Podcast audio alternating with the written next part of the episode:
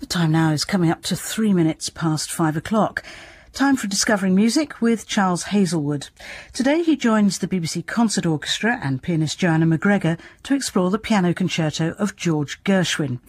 But he begins the programme with the overture to Gershwin's first Broadway success, Lady Be Good.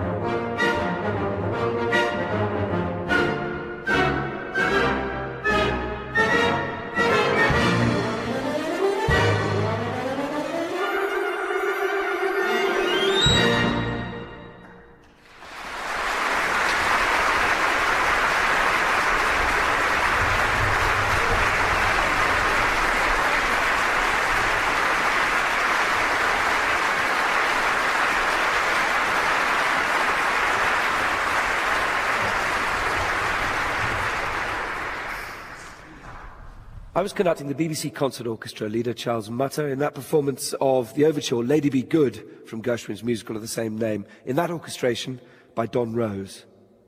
Now, that is an overture that does exactly what overtures of the time were meant to do. It gives you a preview of all the biggest tunes of the show, beginning with the name tune and bringing that name tune back just before the close of the work. So it's this sense of linking fragments from the show with binding agent material in between before that return of the title number, just before the end. Now, Lady Be Good opened in New York in 1924, and it was a huge success very quickly in other parts of the world as well by the mid 20s.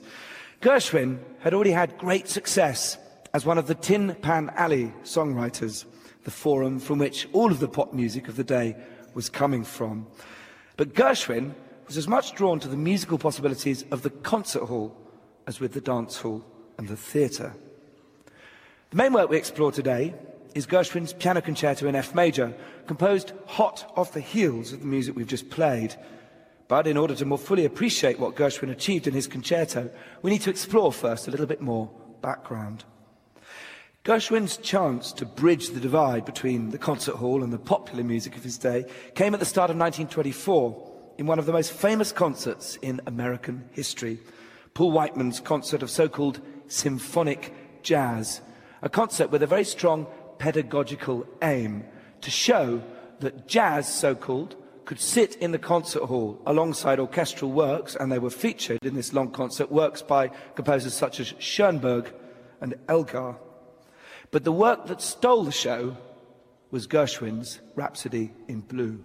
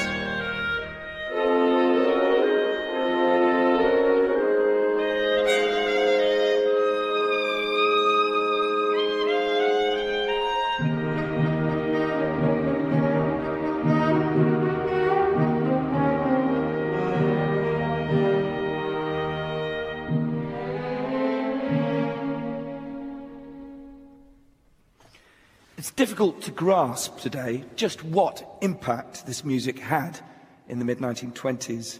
And I quote In it, the serious musician found that the breach between the music of the masses, in other words, Tin Pan and that of more cultivated taste was actually non existent. In other words, all music should be open to all, surely a founding cultural precept of the American dream. It's a pocket piano concerto in which Gershwin himself would have been the soloist, a wonderful demonstration of his great gift for melody. There is one criticism, however, which is often levelled at this work that Gershwin isn't always successful at developing his melodies. The material doesn't always seem to flow terribly naturally from one idea to the next. Gershwin himself admitted that when he wrote it, he knew as much harmony as could be found in a 10 cent manual. Chords were set down without any particular attention to their theoretical structure. When my critics tell me, he said, that now and then I betray a structural weakness, they're not telling me anything I don't know. Now, Gershwin originally wrote Rhapsody in Blue for two pianos, leaving it to Paul Whiteman's pet orchestrator, Ferd Grofé, to make the orchestration we now know and love. But look, structurally, this work is more sophisticated than the Lady Be Good overture we played earlier. Gershwin does try developing his material. For instance,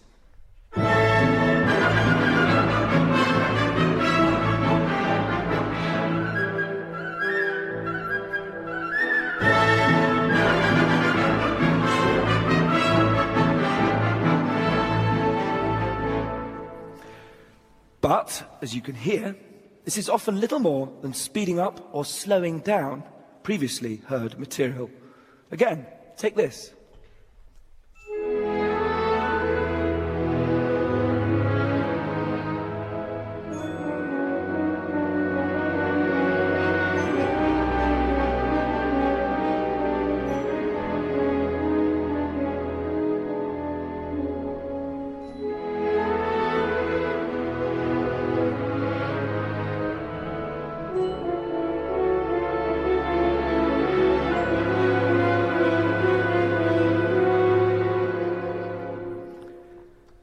Wonderful Gershwin song like melody from the heart of Rhapsody in Blue.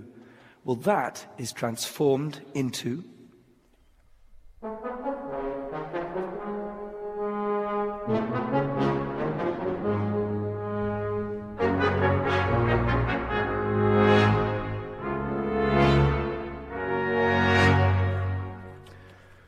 Right at the end of the piece, what do we get?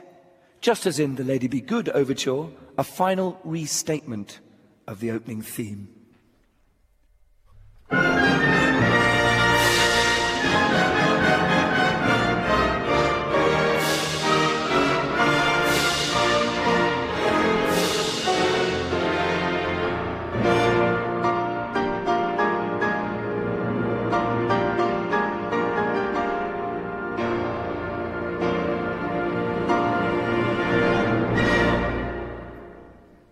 Piano, ladies and gentlemen, courtesy of Joanna MacGregor.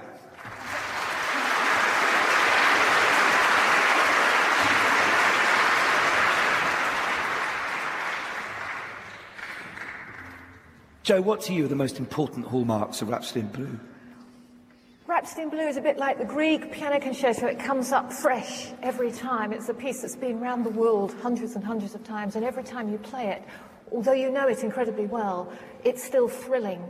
However, it's quite simple because it's essentially a sequence of piano solos knitted together by orchestral interludes. And so, of course, there's a bit of a quantum leap as a piece of composition from this into the piano concerto. Well, let's find our way now into Gershwin's piano concerto. And what is extraordinary is just how much he'd learnt and assimilated in just 12 months.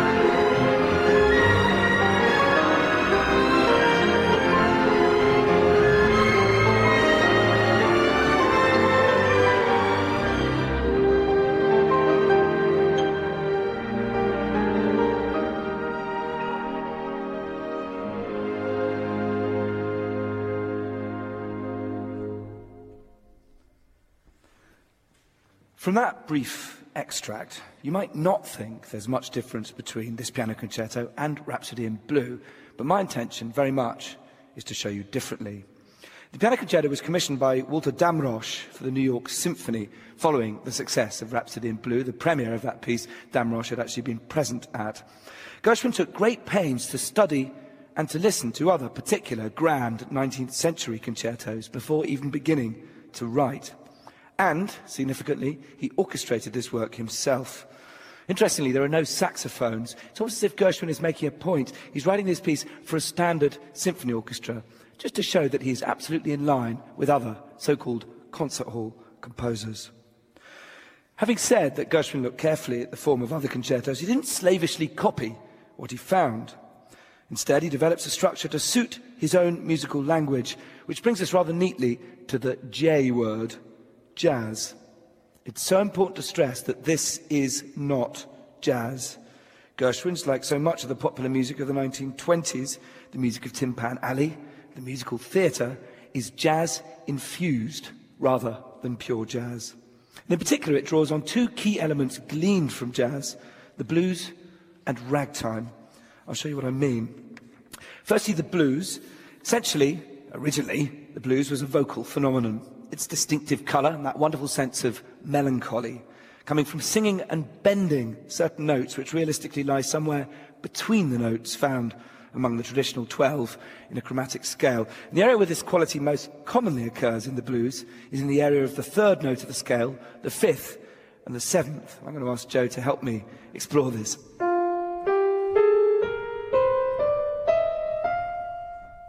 So at the points in that scale where you heard clashes, that's where the between notes, the ones we call blue notes, actually appear.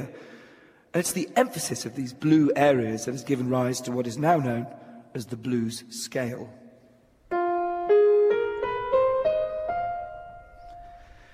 Now, the blues per se is not really Gershwin's sound world, but the blues notes are found throughout Gershwin's music. Joe, you've got um, a fragment of the C sharp minor piano prelude, haven't you? Yeah, this is a really lovely slow blues that comes in the middle of three preludes. It's like a lullaby, but it's absolutely based on that blues scale I just played.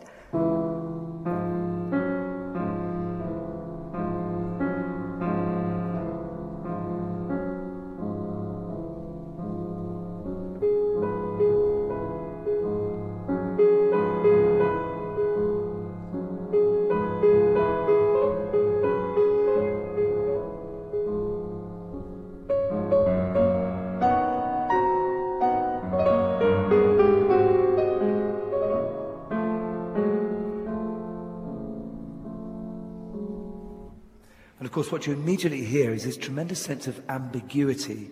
The idea of will it be a major third? Will it be a minor third? Is it a major key? Is it a minor key? That, if anything, is what Gershwin draws from the blues. Joe, there's that phrase from Rhapsody in Blue which perfectly illustrates that point. You've got a major third, and in the same key, a minor third, a diminished octave, effectively. It's a key sound in Gershwin's concerto, as is the use of blue notes and the bending or chromatic sliding of notes together, as if to suggest the weary quality of the blues. Now, the other feature taken from jazz is, of course, the rhythm.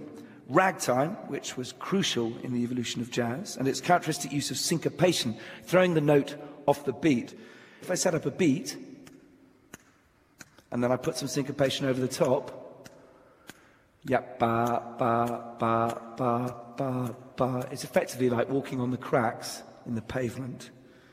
And so this sense of this use of syncopation is exactly what goes on throughout the concerto. Here's the opening piano theme from Gershwin's concerto.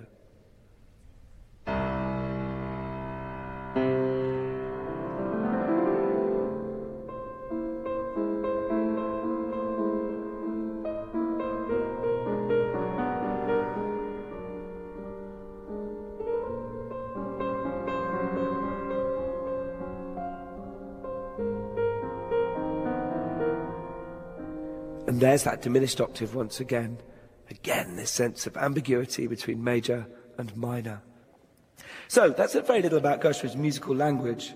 What sort of thought does he give to the structure and development in the concerto? Let's remain with our piano theme, One thing Gershwin does with this is to introduce a counter melody.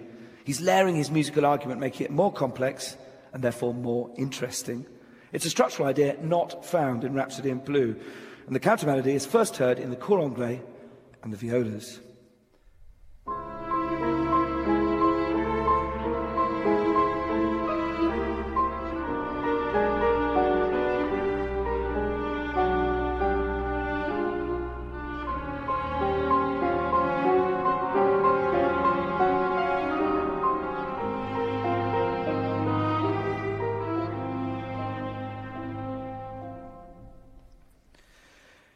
When Gershwin brings back the piano theme a little later on in the movement, he reverses the roles.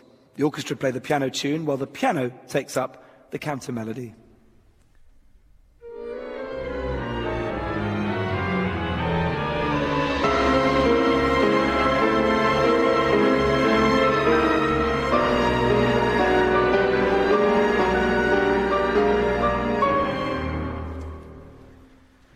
Simple but effective. And when at the climax of the movement the tune reappears, played grandioso, the counter melody becomes a thrilling fanfare for the horns. Another striking feature of this concerto is the way Gershwin begins it. Traditionally, a concerto starts with the full orchestra introducing the main themes, which in turn are taken up by the piano. But not here. The mood of the opening is very different from the bluesy theme adopted by the piano at its first appearance.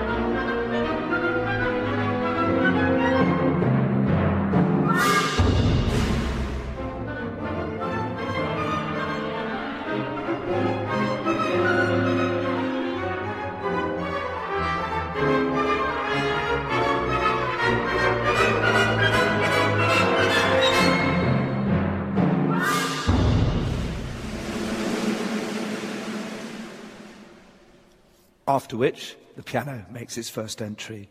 Now, that opening, a very urban sound, a bit like, I don't know, a giant machine being wound up into action. None of your courts and palaces of the 18th century, the salons of the mid 19th century, or the rural retreats and literary fare of the Romantics. This is music of the modern age. The piece, after all, was originally going to be called the New York Concerto. Well, we've heard virtually all the core musical material that will formulate this first movement. Let's hone in.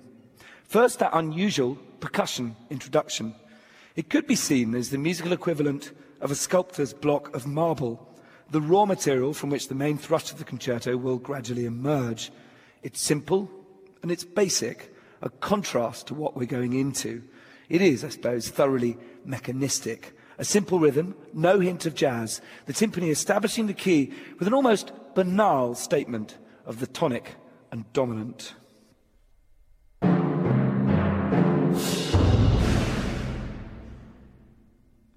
Then comes something which must have come as a real shock in the concert hall in 1926. One of the most fashionable and ubiquitous popular dances of the mid 20s was the Charleston, with its characteristic Charleston rhythm. Well, this had come from the American South, spawned from the syncopations of ragtime. Gershwin plucks it from the streets, dusts it down, and plants it amongst the symphony orchestra.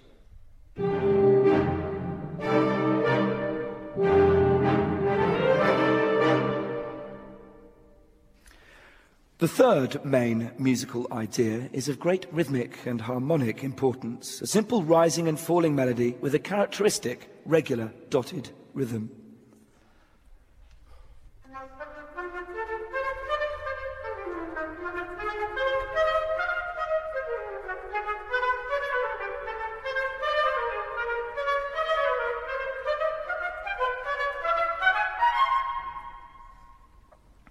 Now, each phrase of that idea is based on a simple harmonic structure, a major sixth chord. Let me just show you exactly what that chord is. I'm just going to ask the four wind players here to do this. So we get an F, then an A, and a C, and the sixth on the top, a D. So, those three ideas, along with the bluesy piano theme, are Gershwin's principal musical material. But they don't seem to have been presented in the way you might normally expect. Traditionally, the first movement of a concerto is in sonata form, in other words, in three sections an opening, which is the exposition, development of ideas, called the development, recapitulation, when all the ideas come back more or less in their original form, followed by a coda. Well, in Gershwin's first movement, there are echoes of sonata form. The main piano theme returns at the climax, giving that sense of recapitulation. But overall, Gershwin's structure is far more subtle. Again, it's possible that one of Gershwin's models was the music of Liszt, in particular, Liszt's second piano concerto. Gershwin takes his themes through a series of thematic transformation, some of them not immediately obvious. It's not a set of variations, but something different.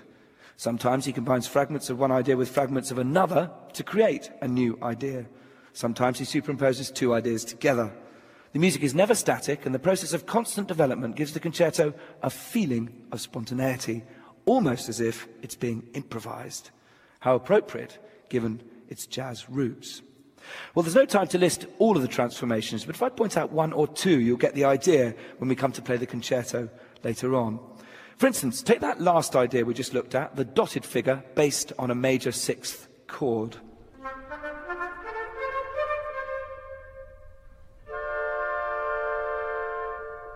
Now, if we transpose that chord into A flat major, from F major. Sounds like this. We can now perhaps hear how this passage has developed from it.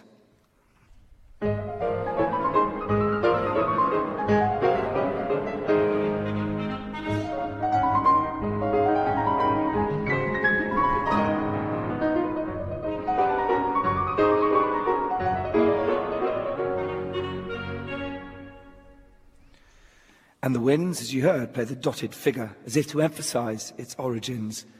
The dotted figure then mutates into a ragtime idea, which in turn is gradually merged with the Charleston theme.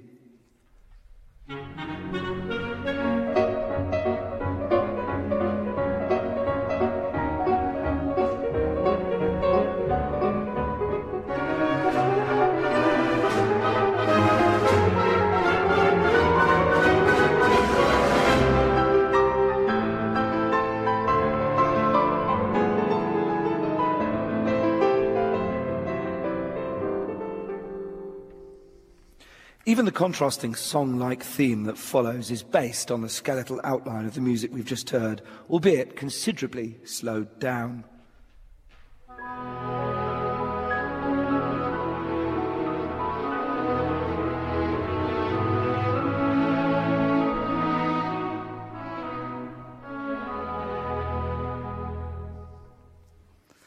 And from here, Gershwin finds new life for the Charleston idea. Listen to the end, how the piano incorporates a hint of the dotted figure, while the trumpets and trombones utter a short linking passage based on the opening bluesy piano theme.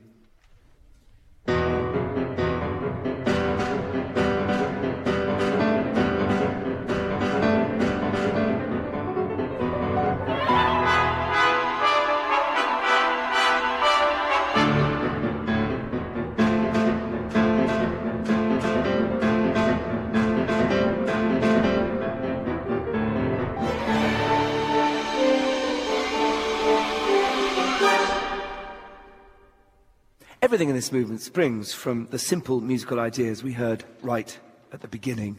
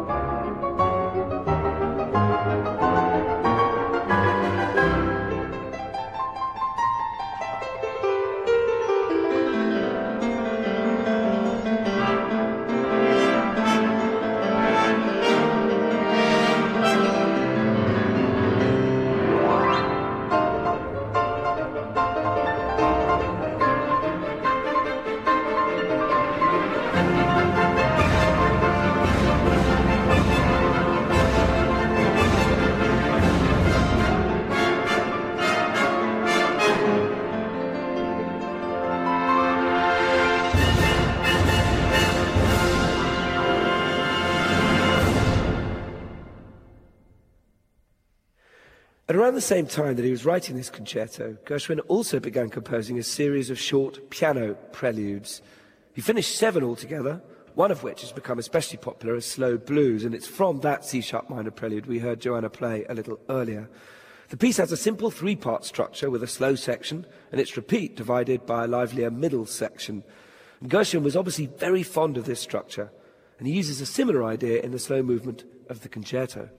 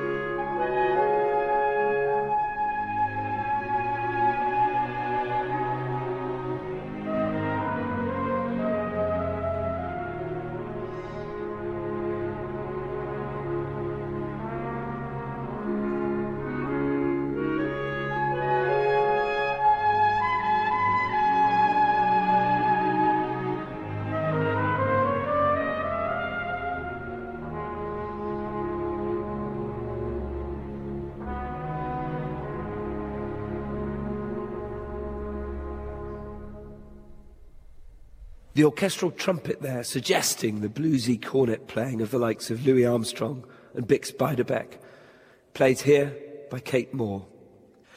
And there's no piano. That, significantly, Gershwin saves for the faster middle section.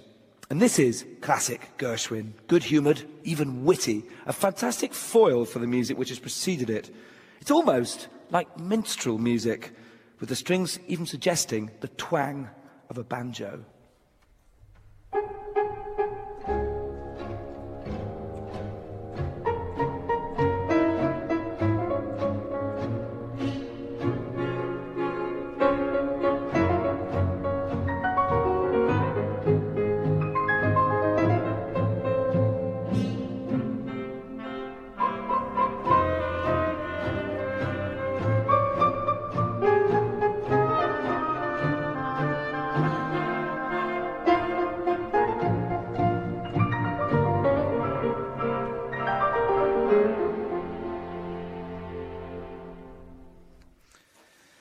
And then we get back to the slow blues.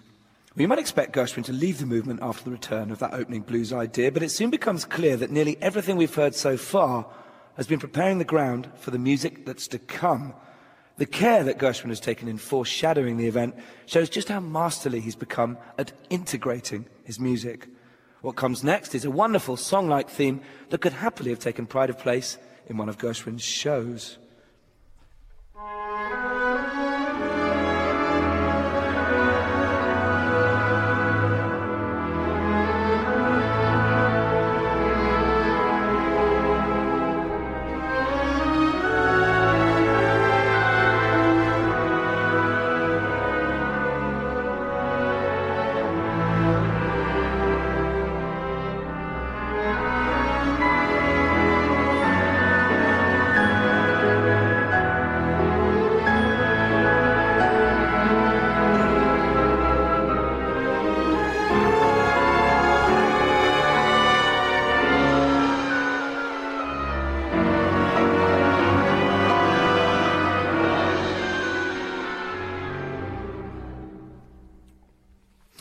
Emotional heart, you might say, of the concerto.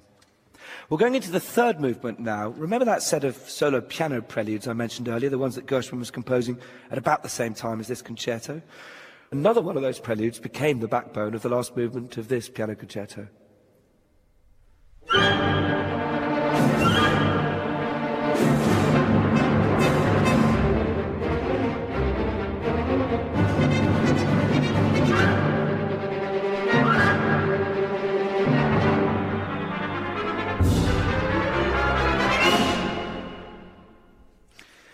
The last movement is quite like a classic rondo found in the concertos of Mozart and Beethoven, with the rhythmic prelude idea returning again and again.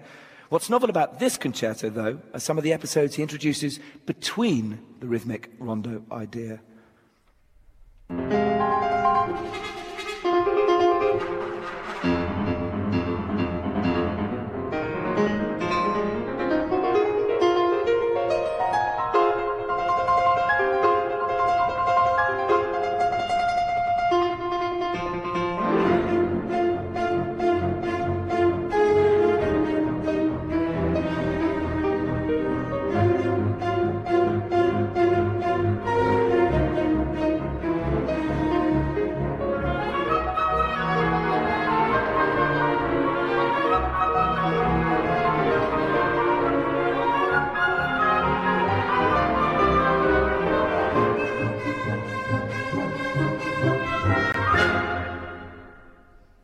Faster, transformed version of the piano theme from the first movement. And it's not the only episode to borrow from previous movements. Just a little later on, Gershwin gives us this in the strings.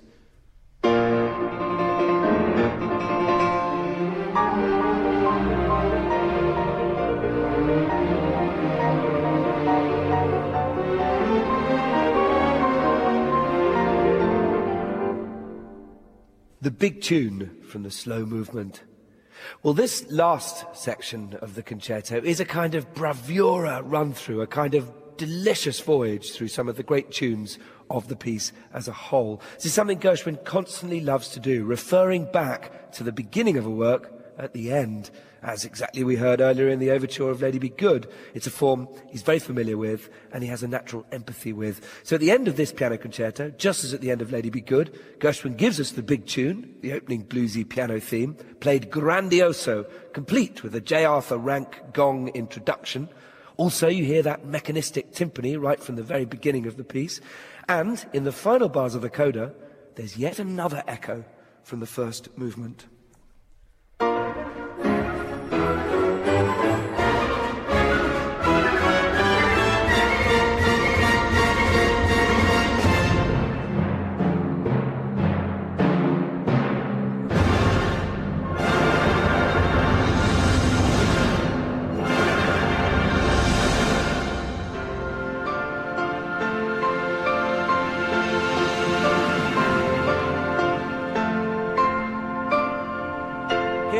Same major sixth chord that underscored so much of the first movement.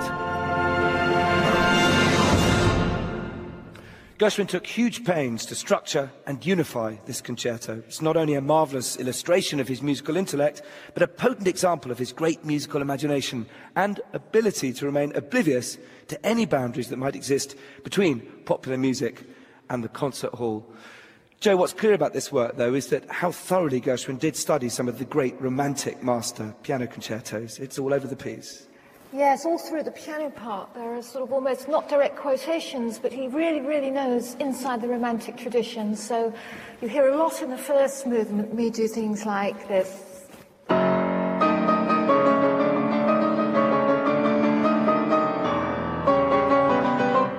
Which is straight out of Rachmaninoff. And in the slow movement, you hear me do a lot of this.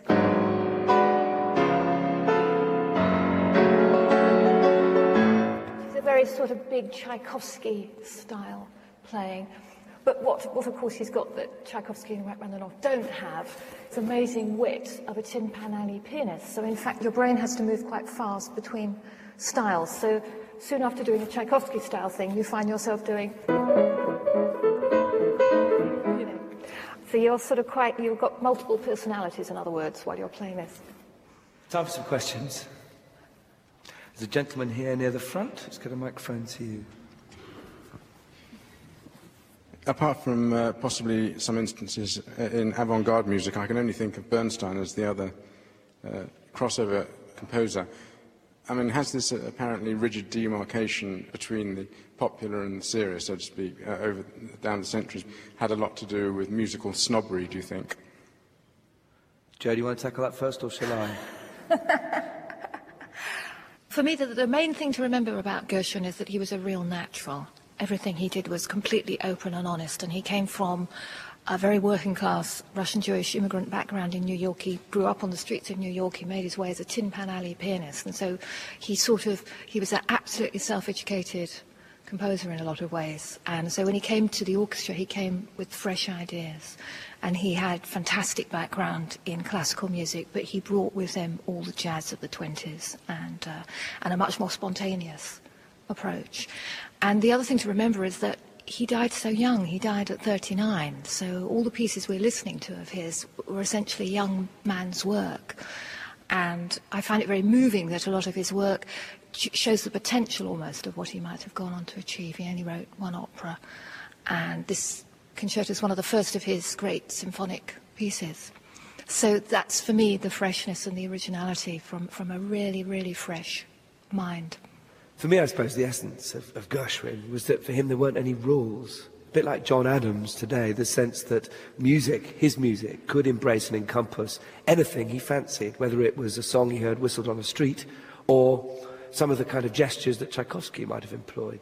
Yes, and I think that's a very American approach to music. You see, like Charles Ives, these people came out of a completely new country with a new background, and they really did want to turn their back on the European mainstream tradition, which perhaps was rather heavy with rules and history. And Gershwin had all this background as the jazz guy, but he also had the American style of, I'm going to do it my way. This is, this is a new way of writing music. Well, without further ado, ladies and gentlemen, together with pianist Joanna MacGregor, the BBC Concert Orchestra, led by Charles Mutter, will now perform for you Gershwin's Piano Concerto